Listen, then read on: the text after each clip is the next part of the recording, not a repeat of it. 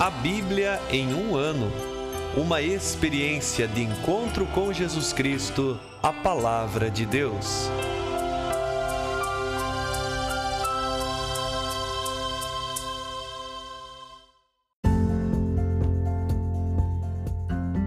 Olá, eu sou Gabriel, seminarista da Diocese de Ponta Grossa, Paraná. Você está ouvindo o podcast A Bíblia em um Ano. Usando um plano de leitura cronológico, vamos ler a Bíblia inteira em 365 dias, descobrindo como a história da salvação se desdobra e se atualiza em nossas próprias vidas e na vida da Igreja. Estamos usando a Bíblia Católica com a tradução oficial da Conferência Nacional dos Bispos do Brasil. Você pode baixar o plano de leitura completo por meio de um link que você encontra na página do Instagram abiblia.em um ano ou do facebook.com barra seminariopg. Inscreva-se nesse podcast por meio da plataforma que preferir para receber as notificações diárias dos novos episódios.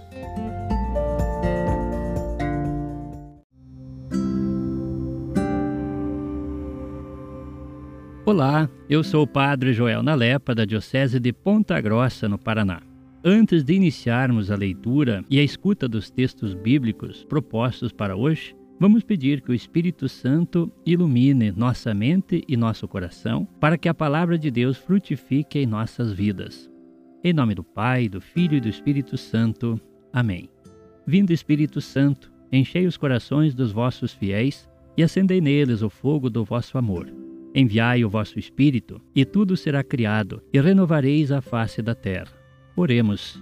Ó Deus, que instruístes os corações dos vossos fiéis com a luz do Espírito Santo, fazei que apreciemos retamente todas as coisas, segundo o mesmo Espírito, e gozemos sempre de Sua consolação. Por Cristo nosso Senhor. Amém.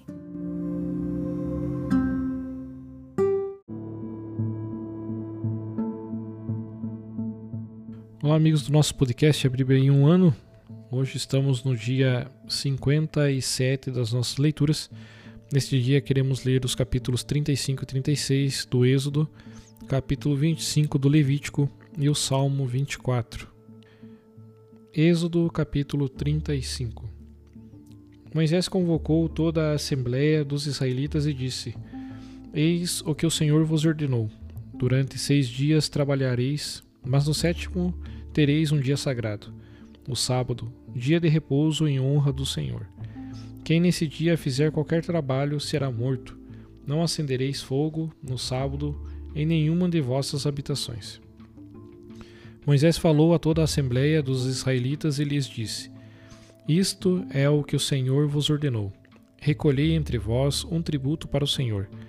Quem tiver o coração disposto levará ao Senhor um tributo: ouro, prata, bronze, púrpura violeta, vermelha e carmesim, linho fino, pelos de cabra, peles de carneiro tingidas de vermelho, peles finas, madeiras de acácia, azeite para a lâmpada, bálsamo para o óleo da unção e para o incenso aromático, pedras de ônix e pedras de engaste, para o efode e o peitoral.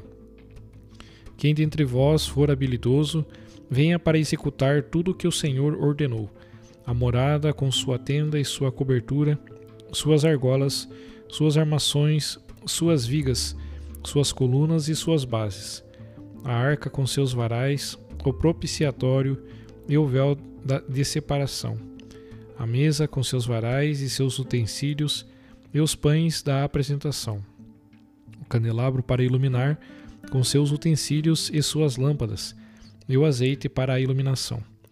O altar do incenso e seus varais, o óleo da unção e o incenso aromático, a cortina da porta de entrada da morada, o altar do holocausto com sua grelha de bronze, seus varais e seus e todos os seus utensílios, a bacia e o seu suporte, as cortinas do átrio, as colunas com suas bases e a cortina para a entrada do átrio, as estacas da morada e do átrio com suas cordas, as alfaias para o serviço do santuário, as vestes sagradas para o sacerdote Arão e as vestes de seus filhos para o exercício do sacerdócio. Então toda a assembleia dos israelitas retirou-se da presença de Moisés. Em seguida vieram todos os de coração disposto e de espírito generoso, trazendo ao Senhor um tributo para as obras da tenda do encontro, para todo o seu serviço e para as vestes sagradas. Vieram homens e mulheres, e todos de coração disposto, traziam broches, brincos, anéis, colares e toda sorte de objetos de ouro que cada um elevava como oferta movida diante do Senhor. Todos quantos tinham consigo púrpura violeta, vermelha e carmesim, linho fino, pelos de cabra, peles de carneiro tingidas de vermelho e peles finas trouxeram-nas.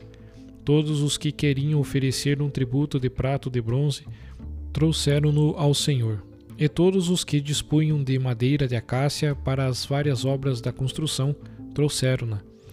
Todas as mulheres habilidosas trouxeram os tecidos que suas mãos teceram, púrpura violeta, vermelho e carmesim e linho fino. Todas as mulheres cujo coração as impelia teceram com habilidade pelos de cabra. Os chefes do povo trouxeram pedras de ônix e pedras de engaste para o efode e o peitoral, os perfumes e o azeite para o candelabro, para o óleo da unção e para o incenso aromático os israelitas, homens e mulheres, cujo coração desejava contribuir para todas as obras que o Senhor mandara executar por meio de Moisés, trouxeram uma oferta voluntária ao Senhor. Moisés disse aos israelitas: O Senhor chamou nominalmente a Bezaleel, filho de Uri, filho de Ur, da tribo de Judá. Encheu-o de espírito de Deus, de sabedoria, de inteligência e de conhecimento para qualquer obra para projetar trabalhos em ouro, prata e bronze, lapidar pedras e engastá-las, entalhar madeira e executar qualquer obra. Pôs-lhe no coração o dom de ensinar, como também no coração de Ooliabe, filho de Aquisameque, da tribo de Dan. Dotou-os de habilidade para executar qualquer tipo de obra de escultor, de artista, de bordador em púrpura violeta, vermelha e carmesim, e em ninho fino, bem como de tecelão. Enfim, capacitou-os para executar ou projetar qualquer obra.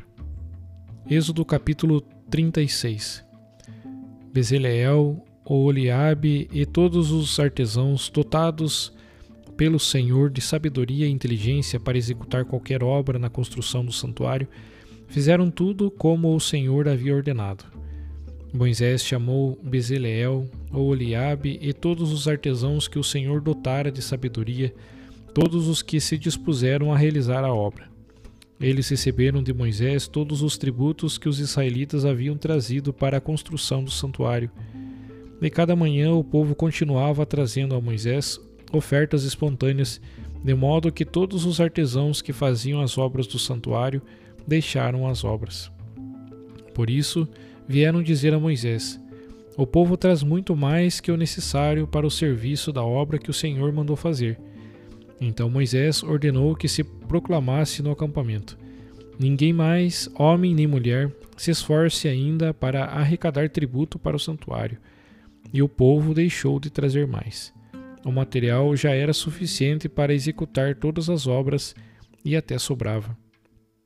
Todos os artesãos empenhados na obra fizeram a morada com dez cortinas de linho fino retorcido, de púrpura violeta, vermelha e carmesim, ornadas de querubins. O comprimento de cada cortina era de vinte e oito côvados por quatro de largura. Todas as cortinas tinham as mesmas medidas. Uniram cinco cortinas em um conjunto e cinco cortinas em outro conjunto. Colocaram presilhas de púrpura violeta na borda da cortina que terminava o primeiro conjunto, e fizeram o mesmo na cortina que terminava o segundo. Fizeram cinquenta presilhas na primeira cortina e outras cinquenta para a borda da última, do segundo conjunto, de modo que as presilhas correspondiam umas às outras. Fizeram cinquenta colchetes de ouro, a fim de unir as cortinas umas às outras, para que a morada formasse um todo. Fizeram também cortinas de pelos de cabra para formar uma tenda sobre a morada. Fizeram onze dessas cortinas. Cada cortina tinha trinta côvados de comprimento por quatro côvados de largura. As onze tinham as mesmas medidas.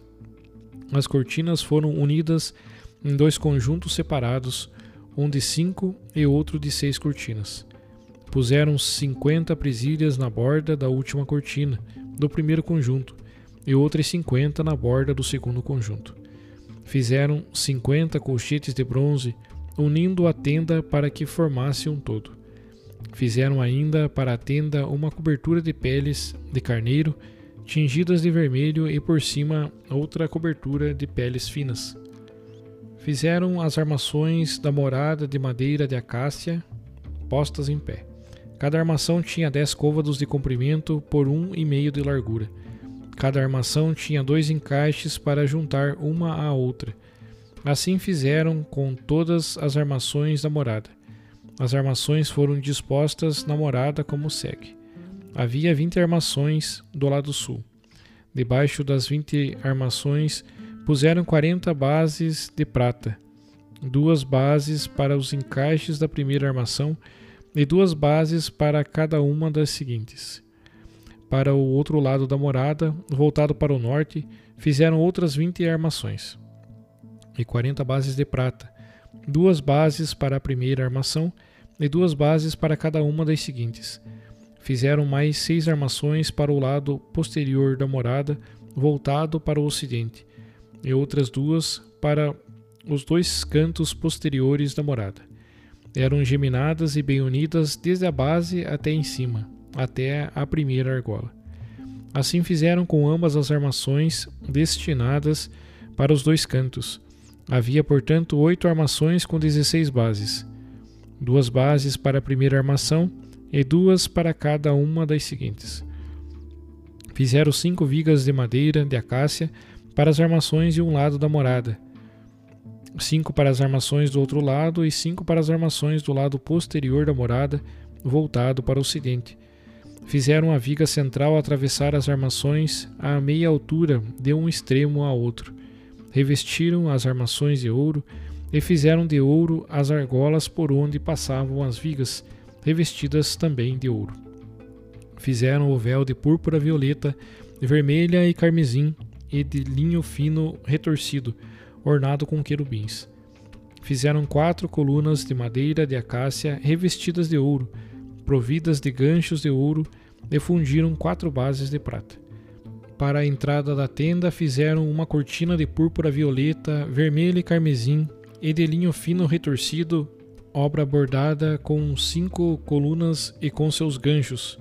Revestiram os capitéis e as varas de ouro, e suas cinco bases eram de bronze. Levítico capítulo 25 O Senhor falou a Moisés no monte Sinai: Dize aos israelitas: Quando entrardes na terra que vos dou, a terra guardará um sábado em honra do Senhor. Durante seis anos semearás teu campo, durante seis anos porás tua vinha e colherás a sua produção. Mas o sétimo será um ano sabático, repouso completo para a terra, um sábado em honra do Senhor. Não semearás teu campo, nem podarás tua vinha, nem ceifarás o cereal que crescer espontaneamente, nem colherás as uvas da vinha deixada sem podar. Será um ano de repouso completo para a terra. Mas a terra, mesmo estando em repouso, fornecerá alimento a ti, a teu servo e a tua serva, a teu empregado e ao migrante que mora contigo, a teu gado e aos animais na tua terra tudo o que ela produzir servirá de alimento. Contarás sete semanas de anos, sete vezes sete anos. As sete semanas de anos somarão quarenta e nove anos. Então, no dia dez do sétimo mês, farás soar o chofar. No dia das expiações fareis soar o chofar por toda a vossa terra. Declarareis santo o quinquagésimo ano e pela terra proclamareis a remissão a todos os seus habitantes. Será para vós um jubileu. Cada um de vós voltará para sua propriedade, cada um voltará para sua família. O quinquagésimo ano será para vós um ano de jubileu. Não semeareis, nem colhereis o que brotar espontaneamente, nem fareis a colheita da videira que ficou sem poda, porque este será para vós o santo jubileu. comereis daquilo que o campo produzir. Neste ano do jubileu, cada um de vós voltará para sua propriedade. Ao venderes a alguém de teu povo ou dele comprares, não explores teu irmão. Dele comprarás a terra, considerando o número de anos decorridos após o jubileu, e ele a venderá a ti, considerando os anos de colheita. Quanto maior o número de anos restantes, tanto maior será o preço da terra. Quanto menor o número de anos, tanto menor o seu preço, pois ele vende a ti de acordo com o número de colheitas. Não explores ninguém de teu povo, temerás a teu Deus, pois eu, o Senhor, sou o vosso Deus. Praticai meus preceitos e guardai minhas normas, praticai-os e habitareis seguros na terra. A terra dará seus frutos e comereis com fartura, e nela habitareis em segurança. Se disserdes que comeremos no sétimo ano, se não semearmos nem recolhermos nossa colheita, no sexto ano eu vos mandarei a minha bênção, e a produção servirá para três anos. Ao semeardes no oitavo ano, ainda comereis da colheita antiga até o nono, até a colheita crescer, comereis a antiga. A terra não será vendida definitivamente, porque a terra é minha, e vós sois moradores migrantes junto de mim.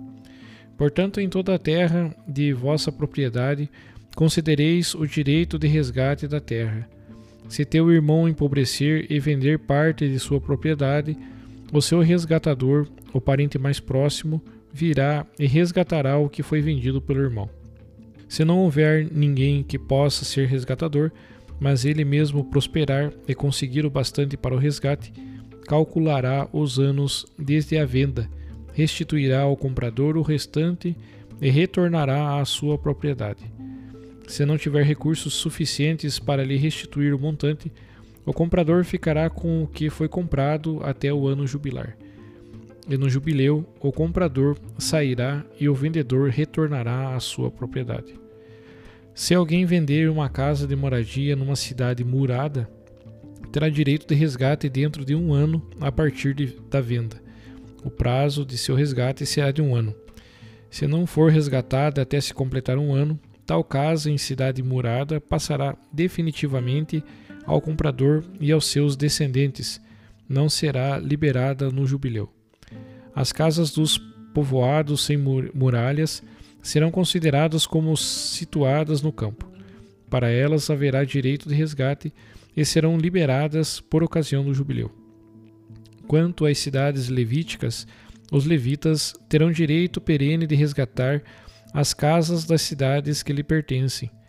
Se alguém resgatar dos levitas a casa e a cidade, voltarão a seus donos no jubileu, pois as casas das cidades levíticas são a propriedade deles entre os, os israelitas.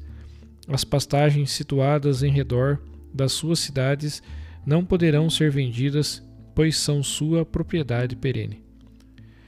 Se teu irmão cair na miséria e não puder pagar o que te deve, sustenta-o como a um migrante ou morador, deixando-o viver contigo. Dele não receberás juros nem lucro, mas teme a teu Deus e deixa teu irmão viver contigo. Não lhe darás teu dinheiro a juros, nem seu mantimento por usura. Eu sou o Senhor vosso Deus, que vos fez sair do Egito para vos dar a terra de Canaã, a fim de ser o vosso Deus. Se teu irmão junto de ti cair na miséria e se vender a ti, não lhe imponhas trabalho, escravo. Considera-o como um, como um assalariado ou morador junto de ti. Trabalhará contigo até o ano jubilar, e então sairá livre de tua casa, ele com os seus filhos, e voltará à sua família e à propriedade de seus pais, pois são servos meus. Eu os fiz sair da terra do Egito. Eles não poderão ser vendidos como escravos. Não o trates com dureza, mas teme a teu Deus. Quanto ao escravo ou à escrava que tiverdes, virão das nações que vos cercam, delas podereis comprar escravos e escravas. Podereis também comprá-los dentre os filhos dos migrantes que moram convosco, bem como de suas famílias que vivem convosco, os que nascerem em vossa casa. Serão propriedade vossa e podereis deixá-los como propriedade hereditária aos vossos filhos, depois de vós. Sempre podereis servir-vos deles como escravos. Porém, quanto aos vossos irmãos israelitas, ninguém trate com dureza seu irmão. Caso o migrante ou morador no teu meio se enriqueça, e perto dele o teu irmão empobreça, a ponto de ele se vender a esse migrante ou morador, ou a alguém da família dele, mesmo depois de ter se vendido, terá direito ao resgate. Um de seus parentes poderá resgatá-lo. Seu tio ou o filho de seu tio o resgatará, ou algum parente próximo o resgatará. Ou, se conseguir os meios, ele mesmo se resgatará. Com aquele que o comprou, calculará os anos a partir de sua venda até o ano do jubileu. O preço de venda será computado segundo o número de anos de acordo com as diárias de um assalariado. Se faltarem muitos anos, reembolsará a soma proporcional por seu resgate. Se faltarem poucos anos até o ano do jubileu, combinará em proporção dos anos restantes a soma a reembolsar por seu resgate. Estará com ele com, como um assalariado pago por ano, mas ele não deverá tratá-lo com dureza diante de teus olhos. E se por nenhum desses modos for resgatados, sairá livre ele com os seus filhos no ano do jubileu. Com efeito, a mim é que pertencem os israelitas como servos. São servos meus, eu os fiz sair da terra do Egito. Eu sou o Senhor, vosso Deus. Salmo 24 Salmo de Davi Do Senhor é a terra e a sua plenitude, o orbe da terra e os que nele habitam pois foi ele que o estabeleceu sobre os mares e firmou-o sobre os rios. Quem subirá ao monte do Senhor, ou quem permanecerá no seu santo lugar? Aquele que tem mãos inocentes e o coração puro, que não se dirigiu a vãs divindades e não jurou com falsidade. Este receberá do Senhor a bênção e a justificação de Deus, seu Salvador.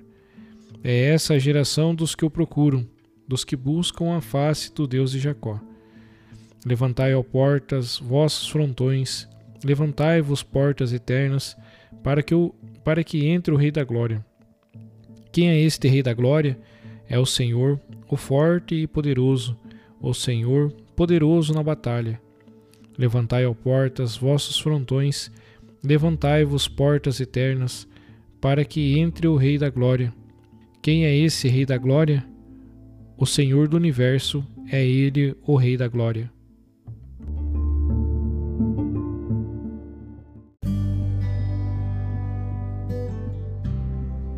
Meus queridos irmãos, queridas irmãs, eu sou o Padre Atanagildo Vaz Neto, da Diocese de Ponta Grossa, no Paraná.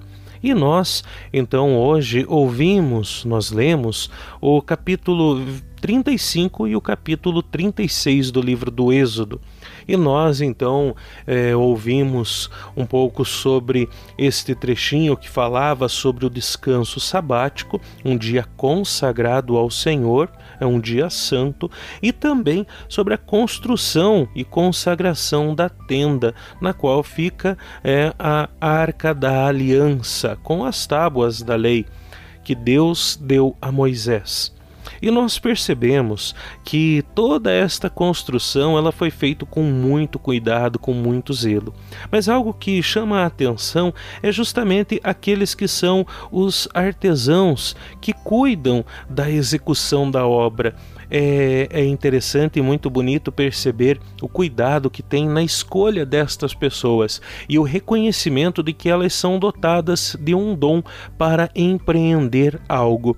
Assim, nós olhamos para as nossas comunidades e muitas vezes deixamos de lado o reconhecimento de pessoas que são é, cheias de dons, que podem ser colocados à construção, à edificação da comunidade, não apenas na construção de um templo, mas na construção do templo vivo que é a comunidade. Tantas pessoas que muitas vezes estão ansiosas para serem chamadas, para se colocar a serviço da igreja a serviço da comunidade, que cada um de nós possa reconhecer em si os dons e também acolher e reconhecer os dons de cada um de nossos irmãos e irmãs.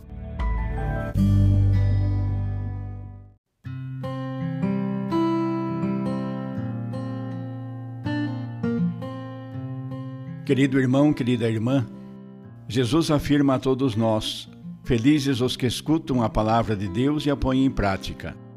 Peçamos que a palavra que acabamos de ouvir se faça vida em nós e inspire as nossas ações.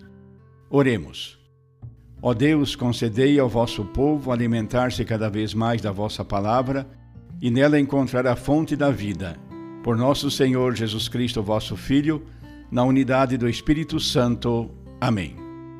Quem vos fala é o Padre Jaime Roça, vigário-geral da Diocese de Ponta Grossa, no Paraná.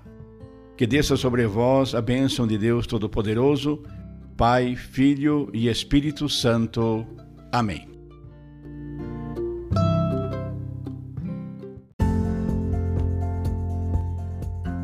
Você acaba de ouvir mais um episódio do podcast A Bíblia em um Ano Continue nesse bom propósito de ouvir, ler e praticar a palavra de Deus. Rezemos por todos que estão fazendo este caminho de leitura da Bíblia. Procure também participar da sua comunidade. A permissão para uso do plano de leitura The Bible in a Year com Padre Mike Schmitz e Jeff Kevins foi concedida por Ascension. A versão original pode ser baixada em ascensionpress.com. Todos os direitos desse plano estão reservados à Ascension. Os demais conteúdos do podcast não são criados, revisados ou apoiados por Ascension. Até amanhã!